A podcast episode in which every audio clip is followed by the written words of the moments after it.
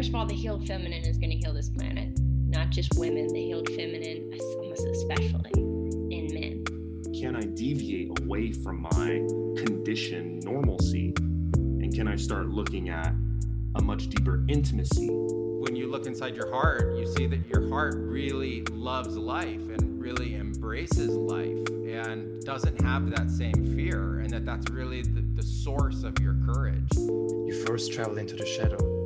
How is that? How is that? How is that impacting my life? It literally shifts the energy so quickly in the mind, in the body. It because you're not dismissing, you're not fighting the ego, you're not fighting the small self. You're welcoming it in, but you're just saying, hey, I actually know what I want, and I'm choosing to change that for myself.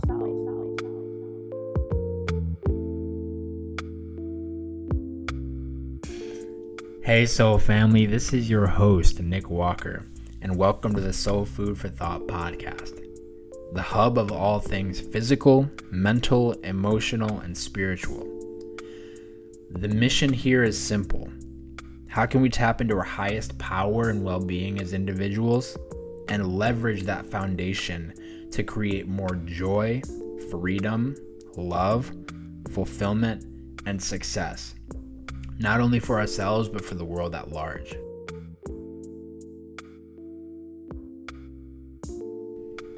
Ben Goresky is a men's coach who focuses on conscious relationship and addiction. He serves as a leader at the Samurai Brotherhood, which is a very well established men's group, and he is the host of the Evolving Man podcast. This was a fascinating conversation for me, um, and it was fun. It was super fun to, to go deep with Ben on just, you know, man shit.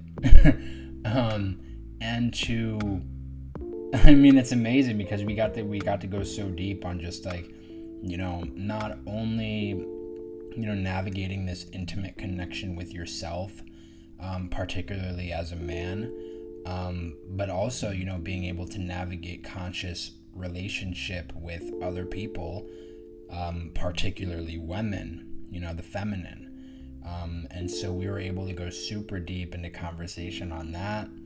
Um, and yeah, I'm just going to let the conversation speak for itself because I know you guys will really enjoy it. Um, so, yeah, thank you for being here. Thank you for listening. I love you and enjoy the show, my friends.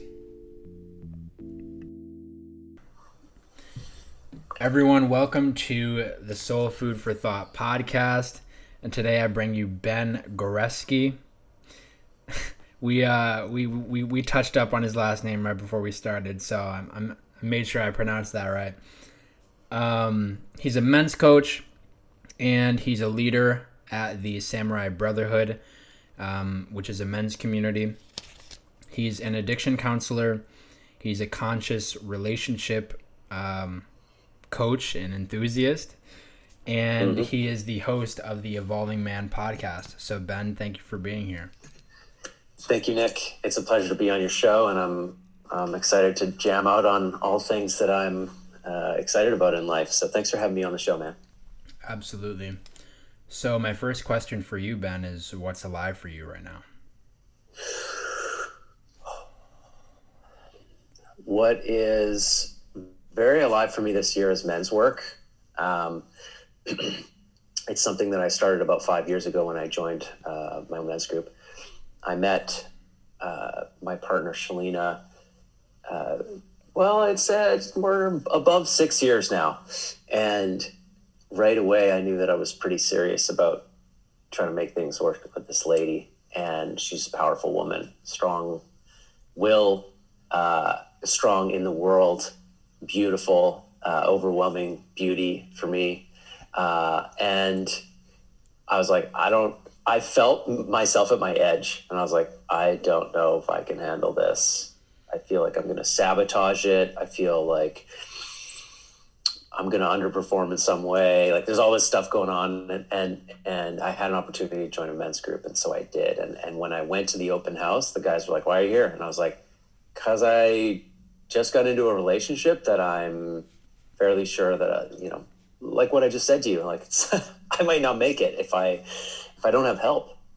And I also missed uh, being you know strongly connected to a, to a group of men, uh, which which I'd had for most of my life. So um, I joined this men's group and it changed my life. Those guys saw me deeply and they lit the things on fire that needed to burn in my life and go away, and then they lit a fire under my ass about what I needed to create in my life. And part of that was the podcast. The reason why I have the Evolving Man podcast and and all the other things I'm doing right now is because of my men's group. So I became a leader in that community, the Samurai Brotherhood, and and uh, so this year is is just continued growth in that realm. You know, we're we're, we're at when I joined, we had three groups.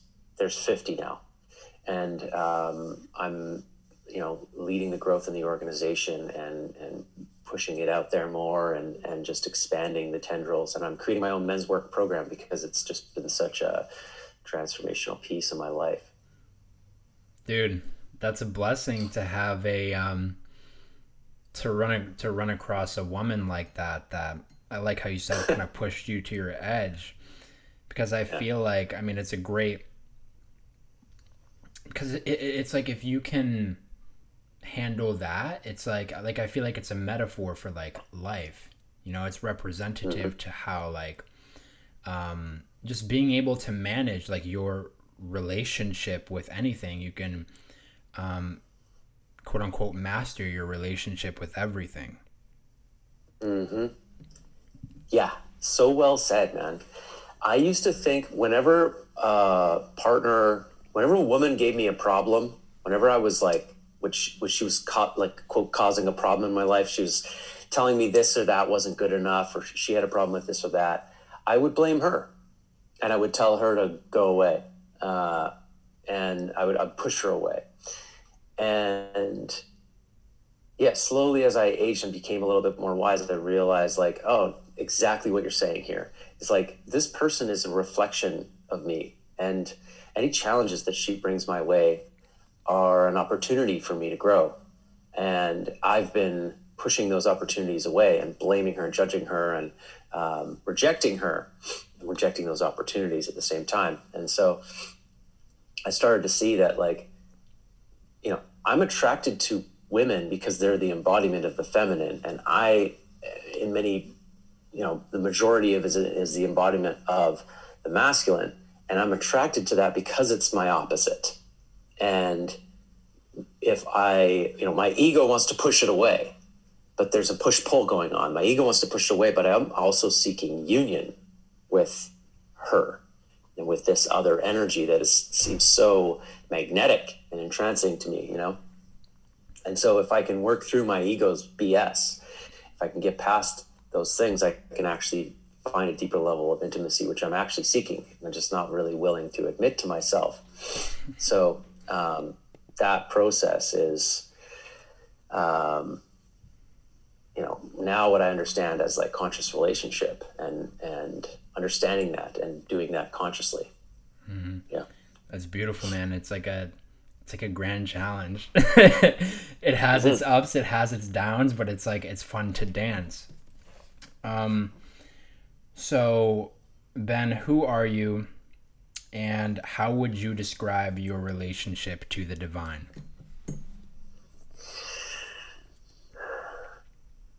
Who are you is a very interesting question. Uh, and you know, your next question follows quite uh, appropriately. You know, there's an exercise sometimes that that uh, we do in workshops where you sit in front of another person, and they ask you, "Who are you?" And you say, like, "I am." man, I am a human, I am Ben, I am uh, passionate, I am light. I am dark. I am honest. Uh, and and he says, "Who are you?" And he just keeps asking, and until your mind starts to run out of answers as to like who you are. And this is a Zen koan. Essentially, it's a it's a Zen koan practice, which is to sort of like knock on the door when and you don't know who's there to answer right? Um, and it's to sort of trip out the part of your mind that is identified with meat space and um, create some sort of transcendence or separation from this plane. And if you do this for like 15 minutes, it really does sort of get pretty wacky um, for your, for your mind. Um, and so, you know, you ask, what's your relationship to the divine? It's like, when you say the divine, in many ways, for me, it's like the unknown or the unknowable um, mystery, the great mystery. Uh, so, I mean, that, yeah, that's, that is how I describe it. I don't, uh, there's no like singular uh, deity that I worship. Uh, but I do feel that I know that our existence is one plane of existence and that there are many others and that perhaps we came from one of those planes to this plane to play this game for as long as the body survives and then when the body uh, moves on uh, the soul leaves the body or whatever it is we move to uh, back to the other planes of existence so that's sort of how i've um, come to understand it throughout the years and through psychedelic use and uh, uh, things like that. Yeah, well put, man. And so I want to give, I kind of, I want to get it, I want to um, dive deep with you, you know, as it pertains to like traveling those planes of existence and, and dimensions. And I really want to hear about over time, how has your relationship with you know what some people would call darkness or the shadow you know how has your relationship with that uh, transformed and evolved over time and how have you been able to or how would you just describe the process of you um, navigating those dimensions mm-hmm. yeah so in my younger years i had no idea who i was or you know i was just trying to form that and feeling around in the dark, which is, I think, what we're all doing at some level. And I had a lot of pain inside me, and I didn't know how to deal with it. And I ended up using a lot of drugs, and I ended up in rehab at a young age. I could have gone down way farther than I did. I ended up in rehab with kids who were like, they had spent many more years out there using. Um, so in a sense, I was lucky. Um, but what essentially what the process that they did with me there for like 13 months was purging that purging my pain my darkness my shame uh, my secrets you know all the things that i thought weren't ever going to be talked about in my life um, letting that stuff out and that gave me freedom and from there i went into addiction from uh, recovery from addiction uh, and started doing better in my life.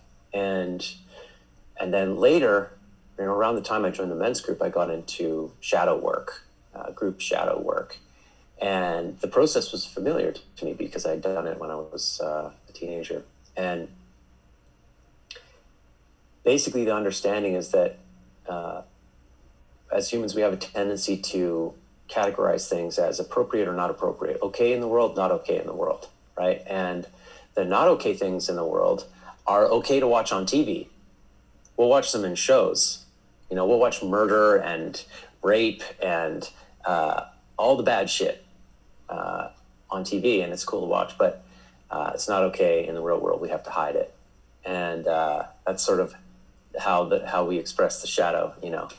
Um, but that's not how we express the shadow. What ends up happening is we end up doing that stuff and, and and hiding. You know, we we have um, we act out in all kinds of ways, and uh, that creates shame because it's not okay to talk about, and it makes it worse. And so then we act out more, and so a lot of us can get in these stuck in these loops, whether it's an addictive cycle or or um, just a shame cycle of certain ways of behaving, and um, you know the process of saying like these things are okay these things are not okay okay we're going to reject these things and we're going to lock them up and never look at them is uh, it's us trying to control ourselves and each other but it's actually it creates a split inside ourselves.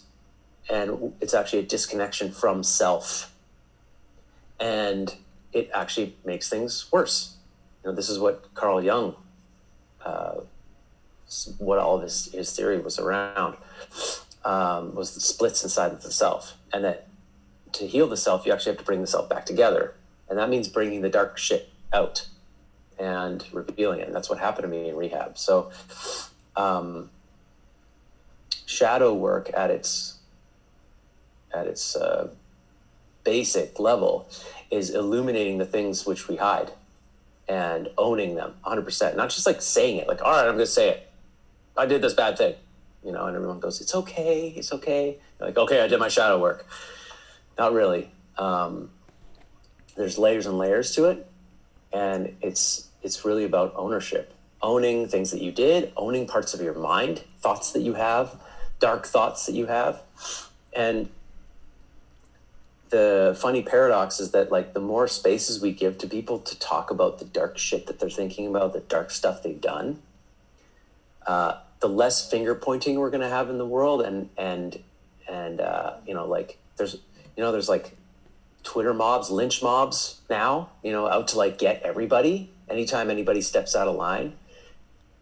To me it's a sign that you know our collective shadow is actually growing. The shadow is is growing and absorbing the people. And and so we're like trying to keep it in. We're pointing at it but we're pointing at the wrong people. We need to be pointing at ourselves and looking at our own stuff and creating more space to to um, to speak safely. You want to talk about a safe space? A safe space is where people can say sometimes i think about killing people and not get lose their job and and have their whole life destroyed by the Twitter mob, right? Uh, we need those spaces. We need that opportunity to clear all of our uh, things that we're hiding, because those things are a part of us. It's just our human nature that nobody's perfect. We're not all love and light, you know, and um, and that's okay. We're all that's that's all of us so yeah that's my relationship to uh, to shadow work and I'm, I'm pretty passionate about it because i've seen like having seen addiction for so many years and see what addiction does to people and see what society does to addiction it like makes it bad and we make it illegal and you're throwing addicts in jail right? Um, it just makes it worse right? And what i've seen the solution where people have a safe space to express themselves feel their pain to look crazy you know? Uh, to be unhinged for a while uh, to, and to share their darkness. Um, that's where the healing happens. Uh, so I really believe in, in creating that kind of a space and doing that kind of work with people.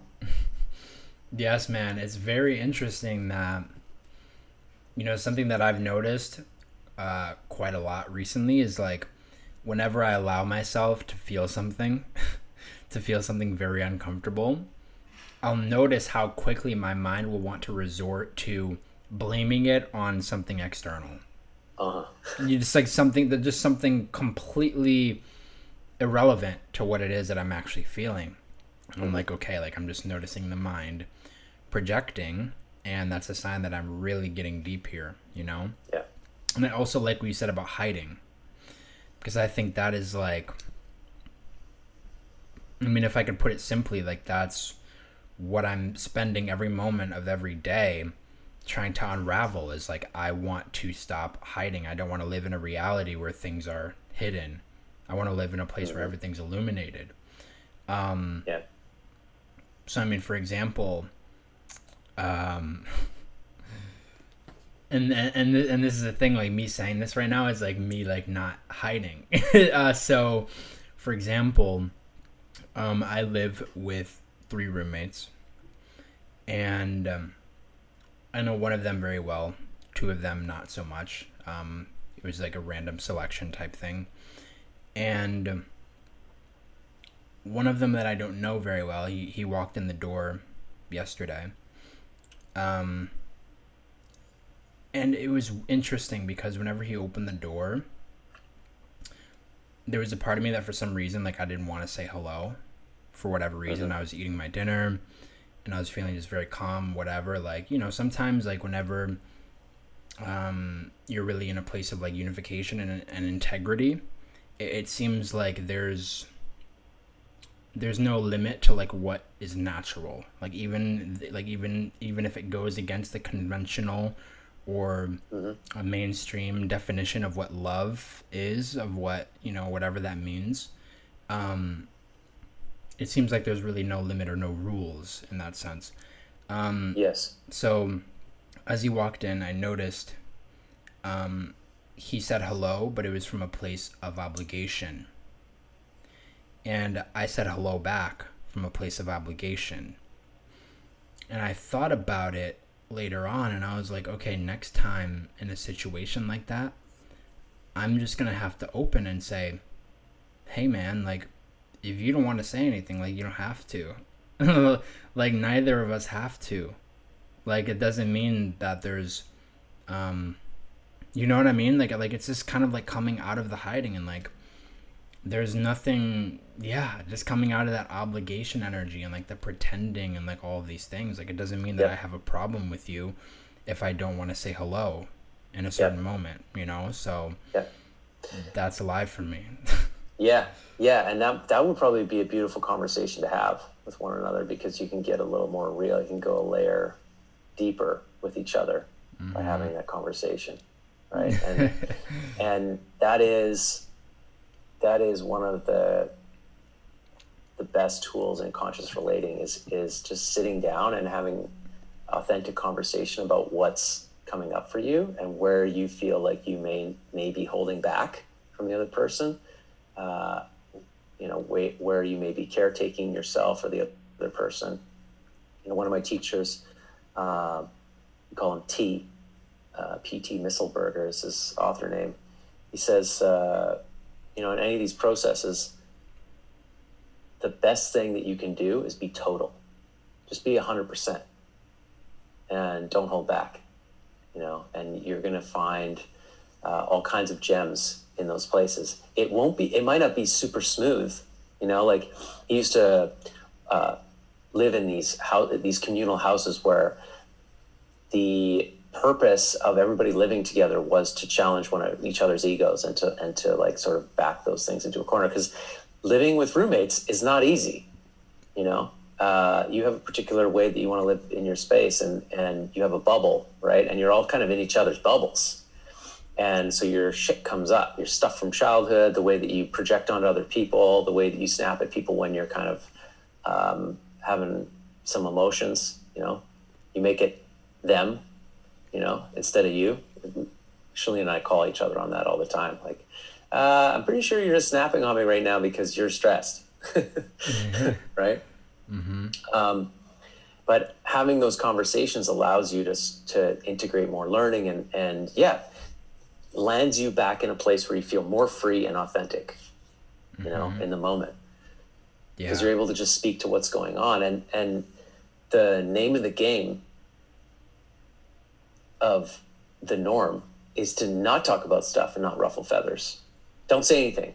Maybe he's thinking this or maybe he's thinking that. You bringing this up might hurt him or it's none of your business you know? Uh, hide hide hide hide hide.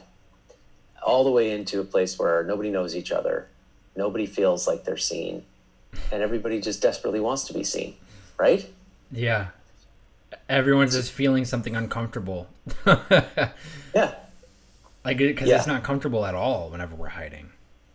Yeah. It's like if something comes up maybe it's uncomfortable for a second but like it once it's brought to the light you know there's there's freedom. There's like more there's space to move. So like if i'm out to dinner with someone and we've had the dinner planned for a week and for whatever reason i'm feeling like um like this is an actual example. Like I, I, I was just feeling weird. You know what i mean? Like i was just feeling like kind of not down but a little dull you know a little just like you know not very energetic or whatever. And i was like i have to accept this part of me right now. You know what i mean? Like i have and so i and so i'm gonna express that and i'm not gonna like try to change it you know yeah that's the way man is is and it's not always going to be uh, easy to do that because you like i said you might ruffle some feathers but it, it's important to remember that there's no right way to be. You know, that like the right way to be is kind of socially conditioned. It's like what you're talking about with like how you you both said hi because you thought you had to. You felt it out of obligation. Maybe that's what he was feeling. Maybe that's not what he was feeling. That's the only reason why you want to have the conversation, mm-hmm. so that you can clear that out of your mind and so you can not make assumptions about what's going on for another person because we are projectors. We tend to just project what we're thinking onto other people and build a story. And you can easily get into into um, story with roommates. This guy never empties the dishwasher. He never pulls his weight. I'm pulling all my weight around here. You know, every everybody's walking around thinking that. yeah. Like nothing's getting done. Um, so I don't know where I was going with that, but basically, yeah, like there's no, there is no right way to be, really. You know, like should you talk about that on the date, or should you just, uh, you know, just let it slide and not tell her or, or him or whoever you're on the date with? Like, what, what does your heart say? Like, what's true for you? You know, and yeah, how can you be free? How can you be free and authentic in the moment? You know, without obviously gratuitously hurting other people or or like, um, you know what I mean? yeah, absolutely. Um, yeah. So this is something I wanted to bring up with you, which I thought was super interesting, and this goes into conscious relating, particularly with the feminine. And so, what I notice sometimes within myself, and I'm not, and I'm not even gonna try to be a scientist right now and like pinpoint exactly what it is, but I'm just gonna express like what actually, from my perspective, seems to be the case. It seems that it seems that sometimes whenever a fem, whenever I'm with a feminine woman, and she enters this place of like feeling emotion, like whatever the emotion may be, maybe it's like a lot of joy or a lot of pleasure or a lot of sadness, whatever. Sometimes I, you know, sometimes I'll go there with her, but oftentimes I really don't. And I and I can almost shame myself for that, for having no desire to go there with her and to simply just observe and to witness it. Mm-hmm. Um, and I feel like the shame kind of comes from a place of like, oh, like you're not um, I don't know. Perhaps it seems like I don't know. you know what I mean? Oh yeah, I know what you mean. And I, I think most men struggle with this, uh, if not all of us, hundred percent of us. it's funny, like I feel like women are are actually really good at holding space for each other most of the time. Like I when I see them doing that, they're they're just right in it. They're sort of swimming in it together, you know. Uh, and I have the same pattern that you have. In fact, I was just writing about it. Like Shalina and I are doing a uh, a couples program. Like we're taking someone else's program this weekend. It's John Wineland is a mm. is uh, one of the men that we look up to the most in in the relationship space. And so we're doing his Valentine's immersion, and they sent a form uh, to each of us. We had to fill out, and I, I said, "What do you want to work on?" And I wrote like I want to get better at being in emotional space with my partner because when she's feeling, sometimes I'm like there and I'm empathic with her, but a lot of times I'm I'm either like sort of withdrawn, passive, or sometimes I'm actually intolerant of her emotions and I'm like I'm pushing them away. I'm rejecting them. And I have some ideas as to why that is, but uh, I still I've been practicing it for years, and it's still a huge work in progress. You know, um, and some of that work, uh, or or some of the progress that you can make, comes from understanding uh, how your relationship with your mother impacted how you see women and how you see the feminine. Uh, perhaps even your relationship with your father because your father modeled how to be with the feminine if he was around. If he wasn't around, you know, there's a there's a whole other thing there.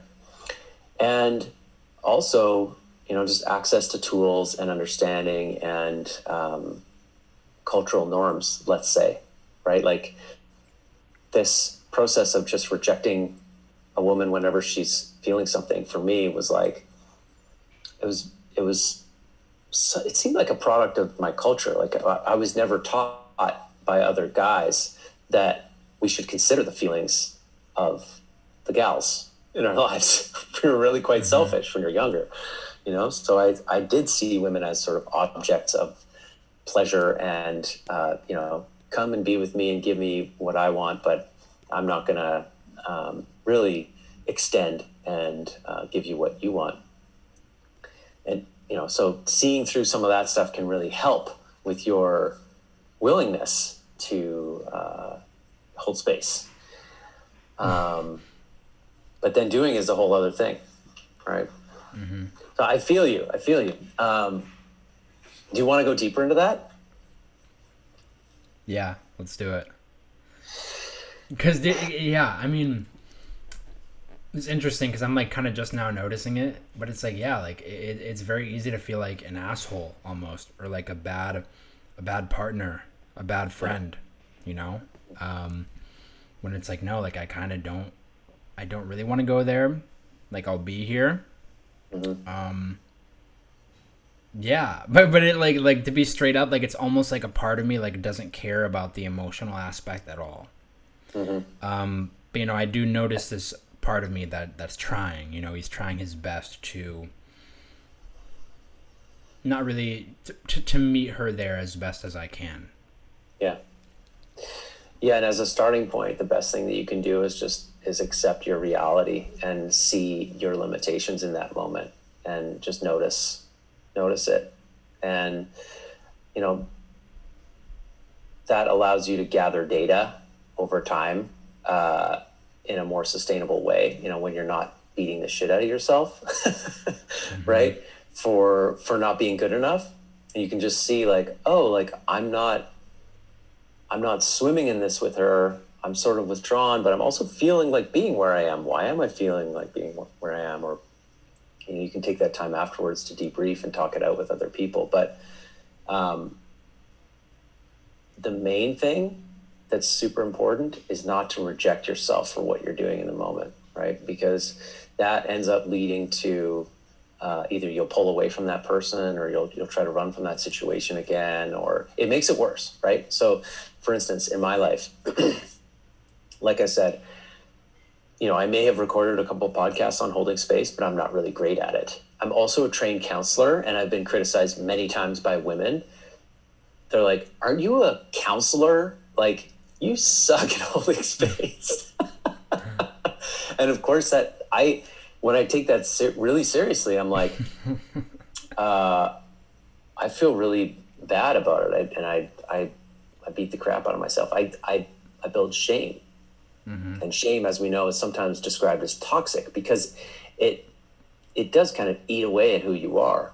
It deflates you, you know, and so early on when um, my my now wife would be feeling something intense if it was about us if it was about our relationship it's about a way that i am or how i didn't listen to her or how we got into a fight in the car. Um, and she was telling me like you don't listen to me you don't i don't feel like you're respecting me because you're interrupting me and you're trying to change my emotions and and you, don't know how to hold space you know? She kind of go there.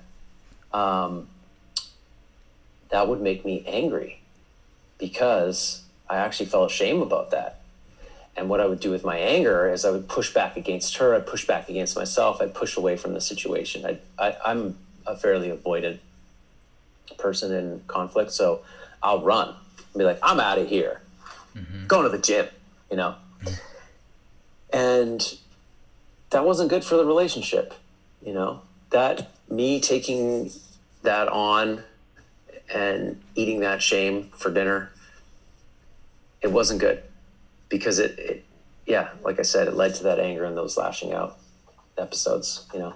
And so later on as i learned to just like sit with her and at least own those things like she's calling me on it like yeah you're not very good at holding space. You're not like you're just trying to solve my emotions right now. And this is kind of shadow work too like being like yeah you know what there is a part of me that's trying to like solve you right now because I don't understand what you're going through. And I do think it's like a misunderstanding or a miscommunication.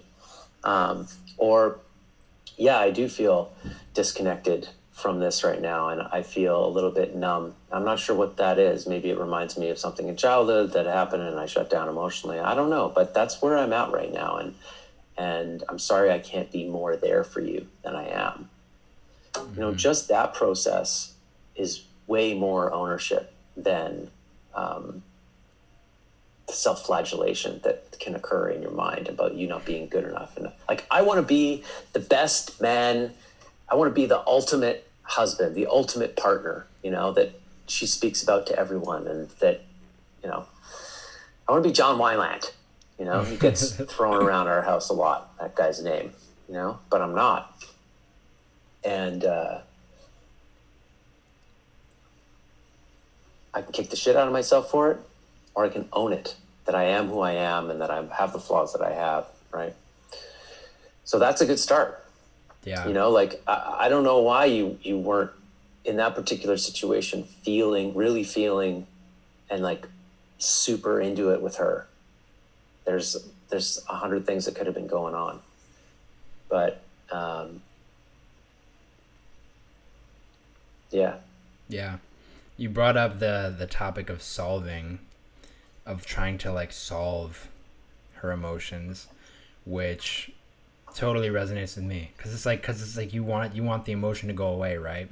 And I feel like this in in the bigger picture uh kind of like we were talking about earlier, like it all makes sense cuz that's I feel like that's what we humans tend to do in general. You know, that's what I can that's what I can tend to do in general sometimes where it's like an emotion will come up, something super uncomfortable, and instead of really just sitting there and feeling the emotion and just letting it be there, I'll try to come to these conclusions. You know, I'll try to solve it. I'll be like, okay, like what is like what are the action steps? you know what I mean? It's like Yeah. it's like okay, like what do I need to do next? Do I need to do this or this? And it's like no, like just sit here. Yeah. Um and to even go as far as to like project the emotion that you're feeling right now into the future and to say like like it's crazy what my mind can do sometimes where, where it'll be like okay if i'm you know like what's gonna happen if i'm still feeling like this in an hour? You know what i mean? When, when like the emotions like they aren't really like that you know what i mean? Like they're kind of here one moment and they're gone the next. And so mm-hmm. yeah I, i'd love to go deep with you on that kind of like that whole like analysis of our emotional experience Yeah, I mean, it's good to understand ourselves. And um, is kind of what we're doing right now on this podcast, right? We're debriefing and talking about these situations that happen. Um, guys are so, we go to intellectualism to uh, pop us out of the heart, right? We're feeling something in the heart, we're feeling something in the gut, up into the brain, thinking about it. I'm going to like ruminate about this and think about the future, an even more abstract concept, right? And that's that takes us out of there. And it's it's like a, it's a sophisticated avoidance technique that we use inside of ourselves a lot, and it seems to work a lot of the time, right? It allows us to compartmentalize. We can move on. We can move forward. But then when we're sitting with another person who's feeling something and we can't we don't have all that control. You know, maybe they don't even want to intellectualize. They actually do want to feel especially if they're feminine. Uh, and there's also a length of time that that there's usually a, a dissonance or a difference there between partners in terms of a length of time that a person feels something you know uh, or an intensity you know. Uh, i've found that guys like we we kind of we can move through emotions pretty quickly. We, we kind of blow them out. They're a little bit more explosive right? Which is why they can be a little more dangerous. Um, but we just we kind of pop and then whew, we feel much better you know? Uh, the way i've seen it work in therapy and groups guys explode and then they feel like a huge weight is off their shoulders. Yeah it's like Okay. afterwards you feel like a baby. Yeah, it can happen in just 10 minutes, five minutes, five minute process, you know? Guy comes, he's like, oh, this and that, da, da, da, da, da, da. We're like, tell us more. He's like, oh, what, da, da, and they're like, you're really feeling something right now. Why don't you grab that pillow and scream? Ah, okay, push against these guys. Ah, ah, ah, and there's like a big struggle, and then he relaxes and he cries for a bit, ah. and then ten minutes later he's like, guys, I feel amazing. you know, uh, that's kind of the classic, and uh, it doesn't always happen that way, but you know, um, and what I've noticed for women is that it's it's, slower and more flowy and longer and more extended, and you know, for men, there often has to be like we actually use anger to pop us through our feelings. Our feelings are kind of like hidden behind a wall of anger a lot of the time, or you know, sometimes like a wall of numbness. You know, um, oftentimes the wall of numbness and depression is actually in front of the wall of anger. We totally deny that our anger exists, and we deny that our feelings exist, and we just think that uh, you know feelings are for weak people, and so are so is anger. We just intellectualize everything, right? Um, so I got lost, but I mean, tell me more. Do you want to know? Give me a question. yeah, let's do it. Let's do it. um, and it's easy, like in, in like one of those moments, to like, you know, I like how you kind of just open right into that. You know what I mean? Yeah. Instead of just like anal and like you know analysis. Yeah. Um, so I mean, uh,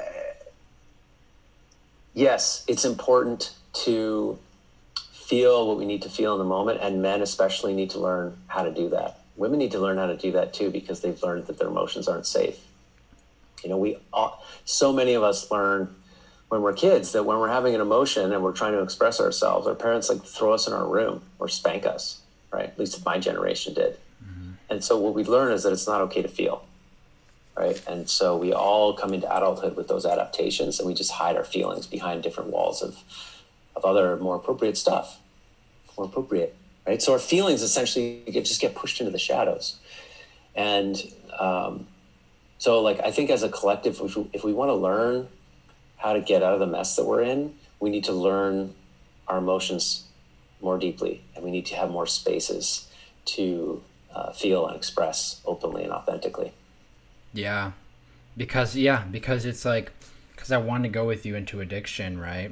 And you know how you know kind of overcoming um, those types of you know patterns. But it's like I already kind of know. I mean, we all kind of already know the answer. It's like, I mean, yeah, there can be some logical methods and practices that we can do but it's really just feeling it's it's it's really just allowing yourself to feel in whatever way you know maybe that's with another person or maybe that's alone but it's like mm-hmm. just allowing yourself to feel and it seems like every day and every moment there's actually at least in my life there's so much that wants to come up. And i really have to like because i mean it's not like like sometimes like especially recently like i will be sitting with something and i'll be like like there's almost like this thought that like i'm literally not strong enough to sit with this. You Uh-huh. know what i mean? Yeah. and it's like no like i i, I have to. Like like i i, I have to because i know that it, it, it's gonna come up later anyway. Yeah. That's a good attitude to take. And, you know, if there's a part of you that thinks that you have to do everything alone, notice that because that actually keeps you separate from other people. Mm-hmm. Okay, sorry, we froze for a sec. yeah we're all good so that that part of you that that that wants to suffer alone or thinks that you need to suffer alone it actually just keeps you more separate from other people right and in my opinion most feelings and most processes are you work through them in a better way when they're witnessed by other people and there is someone there to reflect and understand and share their own experience and to just see you in your vulnerability. We all love to go and hide when we're vulnerable, like, you know, hide behind a bush and feel our feelings and then come back out and wipe out our tears, you know?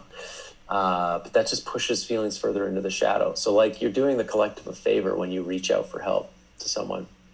Say, like, hey, can you come over while I, like, spew some anger or cry on your shoulder because I'm feeling all these feelings from my breakup or I'm grieving this person that I lost in my life. Like when you reach out for help like that, you're doing the whole world a favor by bringing feelings out of the shadow and into the light, you know. Mm-hmm. Um, and like like I was saying earlier, like there's a there's a piece of us that seeks to be mirrored in another person, and that's all parts of us. You know, all the shadow work is best done with other people. You can do shadow work on your own, like acknowledge some of your dark thoughts and write them down. Maybe that's a good start, but standing in front of one person or 10 people or 50 people and owning the darker parts of your mind is like you, are turning up the dial and you're you're turbocharging on that work you know? And uh, so yeah I, I i'm a real advocate of of people doing this stuff together. Feel together. Don't like suffering on your own feeling all on your own is is uh, it's one of those stories that we're carrying in our society that just makes us sicker. Mm-hmm. Yeah, a couple things there. I feel like, I mean, with with me first and foremost, it's like, yeah, I can I can still think of things that I have never voiced, ever, to anyone. Yeah. Um, where I feel like I've yeah I've gained a lot of progress on it by, um, by working on that within myself, by working with it, by being with it um, and the discomfort that I may feel or like whatever. Um, but it's like, yeah, like you said, it's like, it's still another level if you're able to really voice that and kind of own it um, and bring it to the light. And then what I also notice is that there, there, there can be some shame there uh, when it comes to within me, I've noticed that I, I, I like to be alone to process. Mm-hmm. Um, and, and to sit with that stuff. And sometimes I'll notice an inclination to reach out to someone or whatever it may be. But I feel that it won't be received well. I, I feel like that I'm dumping my baggage onto them and that it's unwanted. You know what I yeah. mean? Yeah. And perhaps yeah. Perhaps that goes back to, you know, like you know, mother father wounds. Mm-hmm. It's classic. You're illuminating this thing that like our we're we are a burden on other people. Where where are you living? Syracuse, New York. Syracuse, New York. Yeah, I'm I'm in Vancouver, Canada. So Canadians, you guys know us as very polite, right? Oh, don't burden the other people. Don't get in the way. So sorry, right? We're we're sorry is like our number one word over here. Mm-hmm. You know, and so I sometimes think of that when when I think of this cultural story that like any of your crap is a burden on other people, right? Like, don't get in anybody's way. But it's just more of the like individualistic um, mindset that I think has got us sick. You know, like there are other cultures where people are honored to hold that for each other. Other cultures that are more intertwined with each other's lives. And I mean, when we look at them, it can seem really invasive because they're like really involved with each other's marriages and like it's like super in there. But there's also something, some beauty in that. You know, everything has its trade offs. There's also some beauty in that, that, you know, like it's almost like you have a responsibility to bring your stuff so that other people can hold it. You know, mm-hmm. like you're doing them a favor. And it's just interesting to play with that that thought that like wow, that doesn't seem so wrong either. Right. And yet I was feeling wrong for like wanting to reach out. So, uh, yeah, I find it sometimes useful to like entertain what the opposite would be of what I'm feeling or what my instincts are, and then to go go try it out, you know, mm-hmm. because that's how you you start to really find like what's going to work for you. And for me, like being a counselor and a coach for most of my adult life, I as long as I'm not like in the middle of the craziest day ever, when someone reaches out to me and they need help and I'm able to give them half an hour and they're like, wow, man, that really helped. Thank you. Like this, is, this, you really just like release some pressure for me and I feel seen. And like, that's the best feeling ever. Like they did me a favor. Right. Mm-hmm.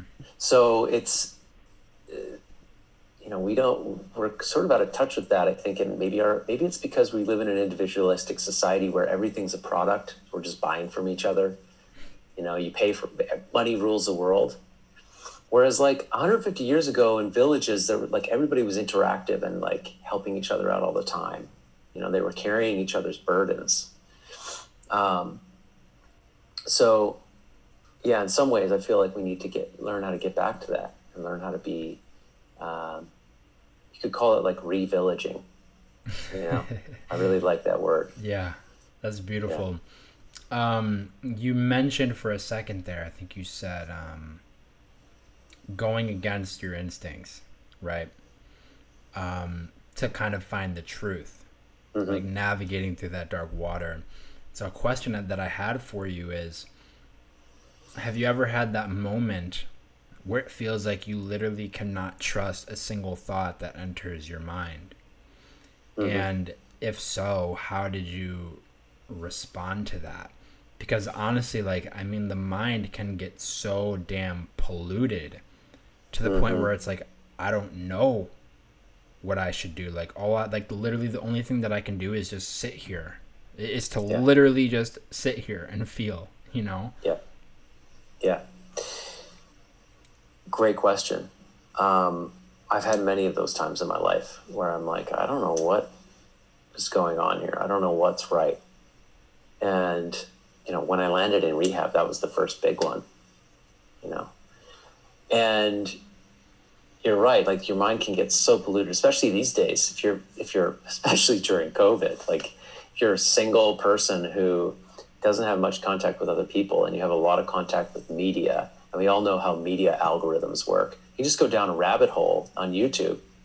You know on monday you're like just feeling kind of sad and cut off from the world. And on friday you think that you know the world is flat that covid was planned and you know that uh, trump is saving the world.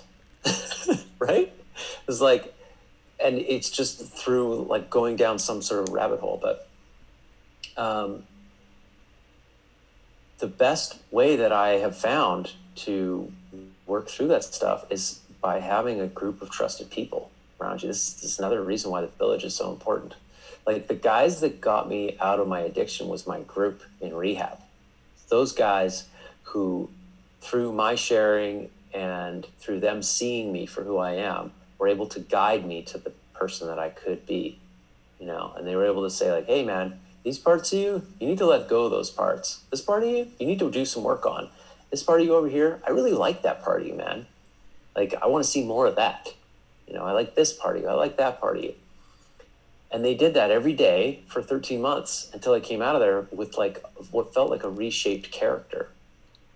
And maybe I was brainwashed, but my life is working better you know and you know i've always said to guys um, when they're like i don't know what's true i don't know what i should do. Um, what i learned on step two of the 12 step program which is um, came to believe that a higher power could restore us to sanity. Um, guys are like what is that all about? And i say what it's really about is the fact that if you're left at the helm to fly your own life, it's probably not going to go that great. It'll go like, it might go okay, it could go pretty bad, and you're lucky if it goes really good on your own. You're really lucky. If I handed over your life to a trusted group of advisors, just normal people, not like doctors and psychologists, like just a group of well intentioned humans, 10 of them and they had to vote on like how you're going to live your life and and every movement okay he's going to do this on monday mornings tuesday mornings he's doing this. This is what he's going to do for his work because it's most aligned with with who he really is and what his skills are. And yes he should take that job or no he shouldn't. Yes he should do this relationship. No he should you'd have a fantastic life. It may be without risk you know but it things would go well because other people can take those objective decisions on what you should do. And we're so embedded in our own feelings and our own programming that we actually tend to self sabotage. We tend to not make the right decisions a lot of the time. We get confused. We get stuck in analysis paralysis, right? And like literally, if you handed over your life to a group of people like that and they were willing to like extend that amount of energy, you would do better, probably. I always say that to people. And it's not to disempower them. It's just to illuminate the fact that like we're just not that great at running our own lives and that we really do need each other, you know. So for me, for most men, I think having a men's group, a, a, squad of guys that you literally would trust with your life, because that's where you end up if you do all the shadow work and share all your secrets and you see the same guys every week. You do end up being willing to die for those guys.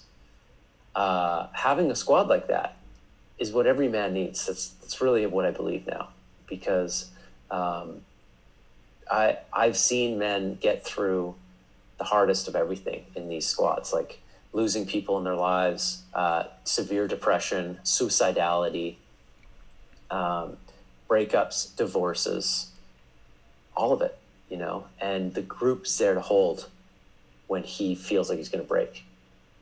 Mm-hmm. Right. Uh, and that's powerful, man. It's like a, that ceremonial space that people set up when they're doing like rituals and they're, they're dealing with maybe powerful plant medicines or something else. That ceremony is the thing that like holds the thing together. Without it, it might just, the hinges might bust off and everybody go flying, you know, and us, um, a group, a small trusted group is like that. It's like a structure that can hold a person's life together, uh, where you would lose it on your own. Mm-hmm. That is so powerful. I I love the way you described that because the way that I'm thinking about it, where it's like, like you, yeah, we're kind of like in this box, right? Mm-hmm. That is basically our programming. Um, yep. and our box has edges, and it's like if that if there are those people or or yeah it's like listening to the people perhaps like considering the opinions of people um, but from another perspective it can literally just be considering like from one perspective you could call it your intuition. Um, but just like those thoughts that are like where it's like there's truth behind it like you really feel like there may be some truth behind it but it's scary for you you know what i mean? Like you kind of try to logic your way out of taking that unbeaten path. Yeah. And I, I just find a lot of value in kind of just being able to open in that way where you can find that sovereignty, that freedom everywhere. So perhaps mm-hmm. you could call this like um from like the feminine perspective, almost like a just being so expanded and, and being able to be free anywhere um, you know, of course, you know, from that masculine perspective, it's like, okay, I want to get here. Uh, but so often in my life, I've found that from a from like a wide lens that works that works for me but from like a micro lens it, like like you said it gets me stuck in analysis paralysis and stuck even deeper into my own programming and mm-hmm. there's so much value in just being able to listen to some type of guidance, to tune into, to feel into some type of guidance that is, even if it's scary, that, that is asking you to deviate from your own programming. Mm-hmm. So I know I was a little all over yeah. the place there, but I, you know, did my ben- did, did my best to condense that for the listeners. Yeah. I, I like what you're saying about, you know, what that brought up for me is that um, we often think that there's a place to get to or somewhere to go or some goal to achieve. And, you know, I'm goal oriented guy, but uh, it can get depressing just sort of going from goal to goal and trying to solve problems for just for the sake of solving problems. And like, is that really my purpose in life? You know? And if you want to go a layer deeper in terms of what to focus on as you move through your life, like, yeah, cool set goals, move in a direction. But for me, life is like it's about learning how to be in the moment. You know, like my ultimate purpose is present now all the time, regardless of any goals that may or may not be worked on at the moment. Mm-hmm. You know, um, so it's like it's not so much what you do; it's like how you be in life. That's more in line with your purpose and more important. Yeah. Yeah. It's very easy on the spiritual path to get into that place of striving where you shame yourself for every decision that you think you made wrong. you know what I Yeah. mean? Or, you know, you're trying to make the perfect decision. And um, I was thinking about this the other day. I was like, the dance of life may invite us to be sharp and soft at the exact same time. Um, and in every moment, it's just like it's like there there is somewhere to go, but at the same time, like there isn't anywhere to go. You know what I mean? Yeah, absolutely. Yin and yang, man. Yeah. Qigong. Qigong is all about being strong and flexible, like a tree, right? And so they like teach you these movements, and some of them are like really activating. But in the end, it's all about like this sort of strength and flexibility, you know. And and yeah, I mean, what you there was so much polarity in what you just described, the yin and the yang, you know, the flexibility and the sharpness at the same time, like a samurai sword, you know Yeah. um, it's huge and and it's really important to remember that in life that like we're really here to just experience life and a, a gratitude practice has been tremendously helpful for me in reducing stress and bringing me into the present moment. It's like when you zoom way out onto the spiritual level like we're talking about here like what are you here to do? You know it's it's not to like build a business or you know like you're here to just be here and to play this game and to like be present for it. So open your eyes. Wake up. You know so for me that's what conscious relationship work and men's work is all about it's about waking up opening your eyes and and the my worst nightmare for people is to be numb not feeling uh, feeling lacking in vitality in their lives, not knowing why they're here, um, and forgetting like the gifts of life that are right in front of them. You know, taking for granted perhaps the little beautiful things that are right there in front of them.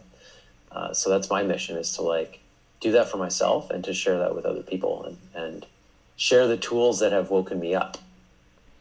Yeah. Dude, what came to my mind when you were talking about that is like,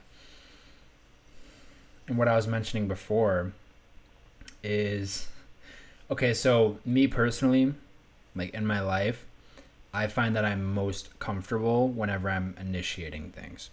So perhaps that's just like a core masculine, whatever energy within me, but like I feel most comfortable when I'm initiating.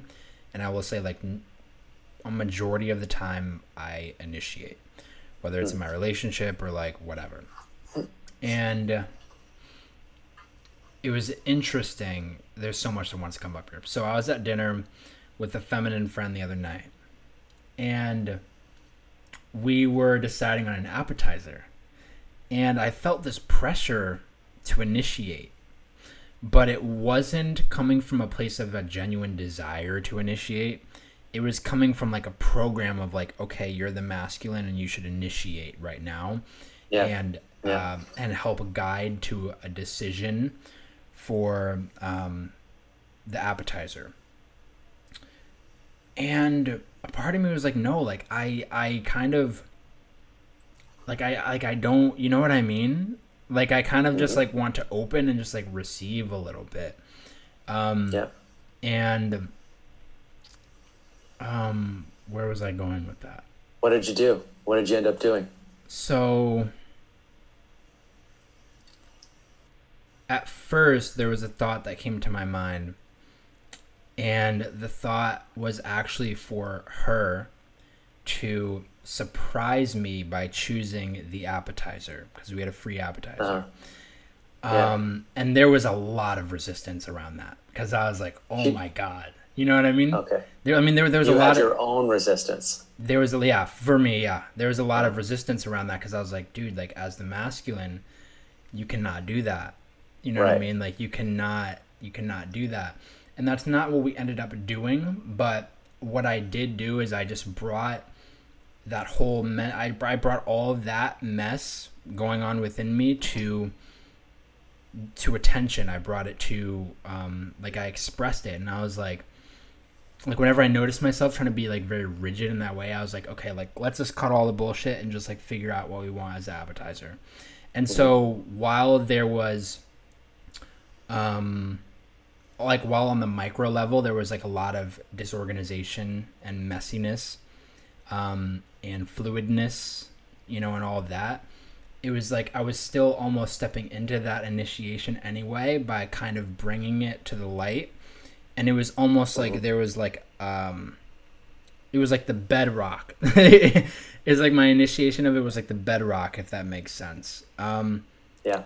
but and so yeah, I just noticed like in my life like there are a lot of times where I really just don't want to initiate, like where I'd rather not. Like I texted one of um, you know, a close friend of mine and I was like, "Hey, like a male friend of mine." And I was like, "Hey, like um I'm invested in the continuation of our friendship.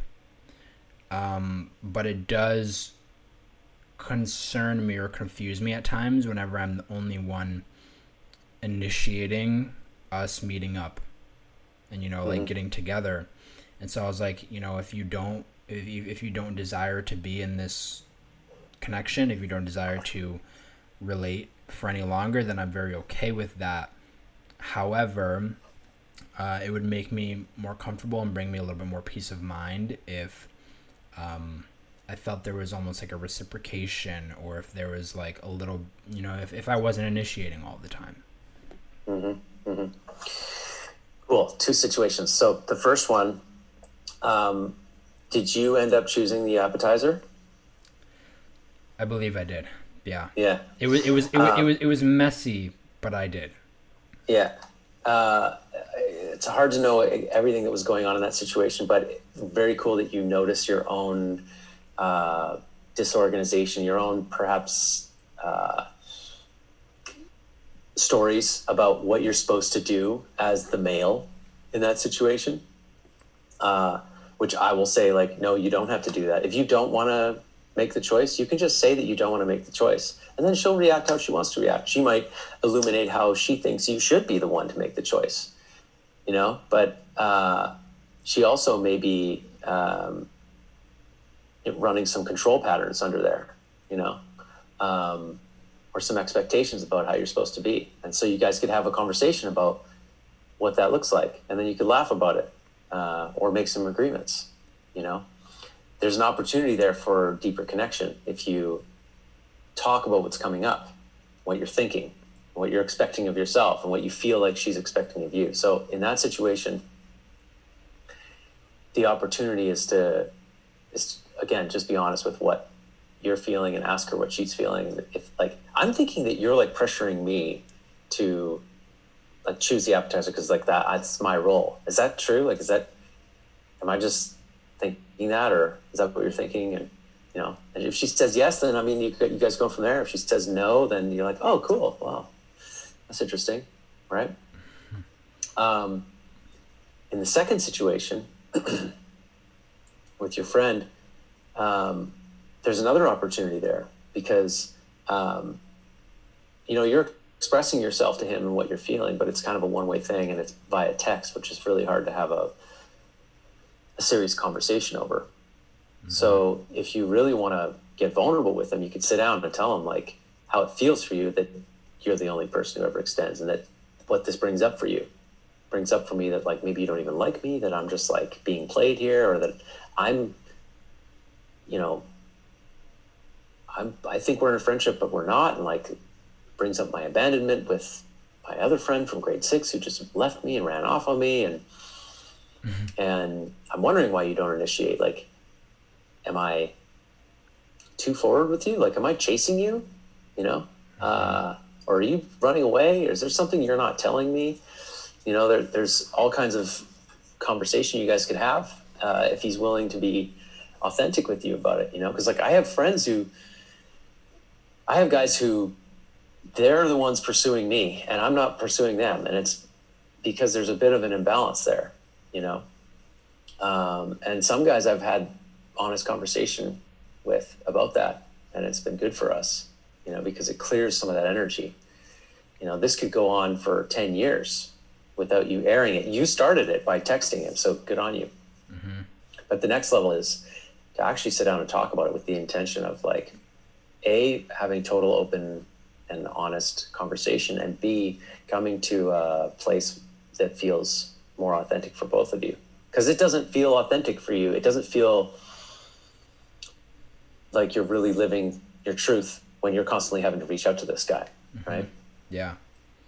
Beautifully yeah. said, man. I, I love everything you said there um, it, because it all comes back to everything literally just feels better whenever it's brought to clarity like whenever yeah. you express it so like in the dinner situation like me bringing that to the light and expressing it like we were laughing you know like you said mm-hmm. you know what i mean and that felt good because it was yeah. like oh my god like all of the masks like all of the beat like all of the bs like like why are we really here you know what i mean yeah. like, it, like it kind of reminds us of like why we're really here yeah mm-hmm. totally very fun man it's fun this is fun work to do with people and um, you don't have to do it in a therapeutic context you can just do it with each other um, and use life as your uh, your your gameplay board, right? Yeah, hundred yeah. percent. So, I have two more questions for you, brother. The first one is, what is some soul food for thought that you have for the listeners?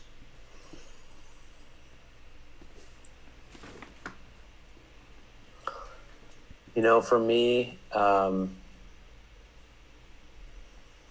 some people are really tapped into the spirit just like as they are. You know my partner for instance she's just like she's a writer. She's t- she's tapped into this creative force. She feels connected to the different layers of existence just all the time. I i need to punch through kind of like masculine has to punch through feelings you know? I need that sort of kick and so for me um, the most transformative spiritual experiences in my life have been uh, where I've gone and sat in uh, a traditional context where people do like uh, spiritual ceremonies, whether that's a sweat lodge or ayahuasca ceremony or peyote ceremony or a yopo ceremony. Like I've done all these different like indigenous um, things, and I've usually go with friends, you know, so we have like a bonded experience. Um, or even like psilocybin uh, I've had transformational and eye opening, uh, powerful experiences um, engaging with psychedelics and in the right context. You know, some people just pop them and they go and see Bassnectar uh, or whatever, but uh, doing it in an intentional space with safe people and, and uh, safe facilitators and safe substances uh, is uh, it could just be a massive experience that connects you to uh, deeper layers of yourself and deeper layers of spirit. And so, um, yeah, I mean, I encourage people when they feel ready to, to do that. I mean, most people experiment on their own anyways, not in a safe space. And so, um, yeah, one of the one of the best things I ever did was listen to the calling that I had to um, go into those deeper layers of myself with psychedelics uh, because I spent 15 years sober after rehab, right? Mm-hmm. Um, so re-engaging the, those um, plant medicines and indigenous uh, ceremonial spaces uh, has been the number one thing that has connected me to uh, spirit in my life. Similarly, man, it's um,